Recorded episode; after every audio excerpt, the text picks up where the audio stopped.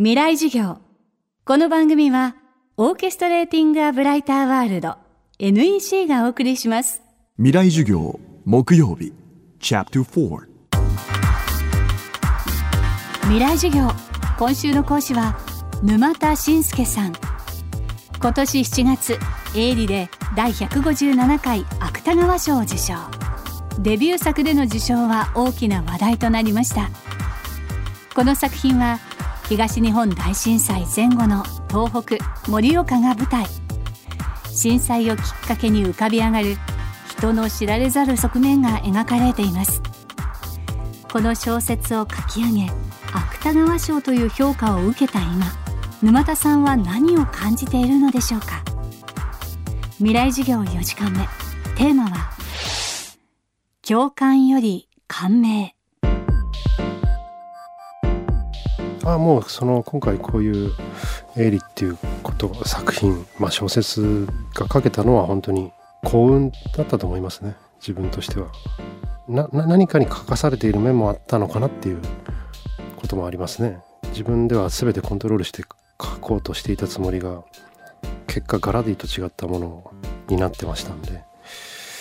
まあその時代に生きていたから書けたのかなっていう意味では何かに書かされた。っていうのはあると思いますね。まあ僕としてはすっきりしましたね。宿題が終わった感はありますね。本当に自分だけの世界で 勝手に自分で宿題を出しそれに重荷を感じそれをやり遂げ自分ですっきりしているという本当に完全に一人相撲ですけど、ね、今後はですねやっぱりちょっとプロとしての作品が求められると思うんでですねその一人相撲感があの楽しかった一人相撲ができなくなるっていう まあそこは突き抜けて一人相撲を続けてもいいのかもしれないですね。あらゆるアートまあアートっていうとあれですけど一人相撲だと思うんですよね基本本質的に。ただやっぱり歴史に残るあるいは人々の評価を同時代の人々の評価を受けるアートっていうのはですね何かその一人相撲以外にあるような気がするんですね。まあそれは素人とプロの差なのかもしれませんけどね。それって結局私は娯楽性だと思ってるんですね。どんな芸術っぽいものを作ろうともですね。そこに何か娯楽性がないとですねやっぱり買わないですね僕は。それはもう本当にモーツァルトだって何だってピカソだってあると思うんですね。娯楽性というとちょっとまあまあ今ちょっと大きなこと言いましたけどそのせめぎ合いですね。一人相撲とその娯楽性の塩梅をどの程度自分は保てるだろうかということですね。一人相撲をだから完全に否定してるわけではないんですね。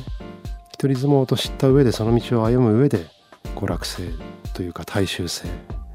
なのであの作品には結構意識しているのはお金の話とか食事のこととかそういう風俗描写は必ず入れるようにしてます。もうそれが人生ですか？最後はこれから表現や創作の世界を目指す方若い世代へ向けたメッセージです。共感より感銘をっていうのはありますね。割と僕塾の講師をしていてまあもともと僕若い人が好きなんですね。気持ちが若いとかいうのでもいいんですよ。90歳ぐらいでも気持ちが若いとか。まあ若い人が好きで子供たちと接する時間も職業柄あったわけですけれどもちょっとここ10年の間に割と共感ですね。僕が子供の頃に比べるとですねかなり共感を重んじる寄付が濃厚だと思うんですね。誰々ちゃんの気持ちもわかるでしょとか、えー、誰々ちゃんかわいそう私もかわいそうとかですね。それがですねまあ偉大なものにもそれが及んでる気がするんですね。例えばまあアスリートとか、まあ、あるいはまあミュージシャンとか。そういう人にもですね共感をしてしまうとですね共感って結構素晴らしい言葉のようでいろんな罠もあってですねその人を自分の位置に引きずり下げてしまうことがあると思うんですね。共感することで。そうなっていくとですねやっぱりいいものものの良し悪しが分かんなくなるんじゃないかなっていうのはちょっとありましてちょっと大きなことを言ってすいませんけどね。でなのでそのクリエイターなんかを目指すような人はですね感銘の方に行った方がいいんじゃないかなと若いうちからですね。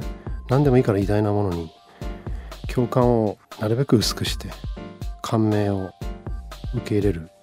自分が何かものを見たり人と会ったりする時に感銘できる心の余地を残しておくというかですね。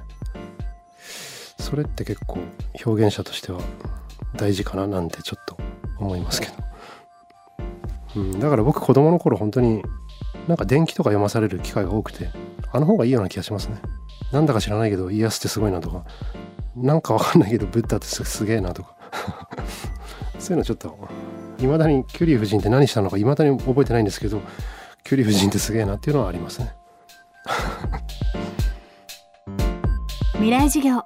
今週の講師は第157回芥川賞作家沼田信介さん。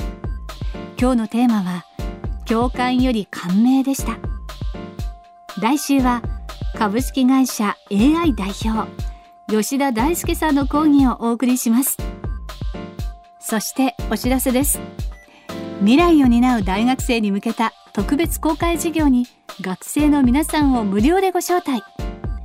FM フェスティバル未来授業明日の日本人たちへ。AI は産業社会の何を変えるのか。10月15日日曜日です。この授業へ参加ご希望の方は FM フェスティバル未来授業にアクセスしてください。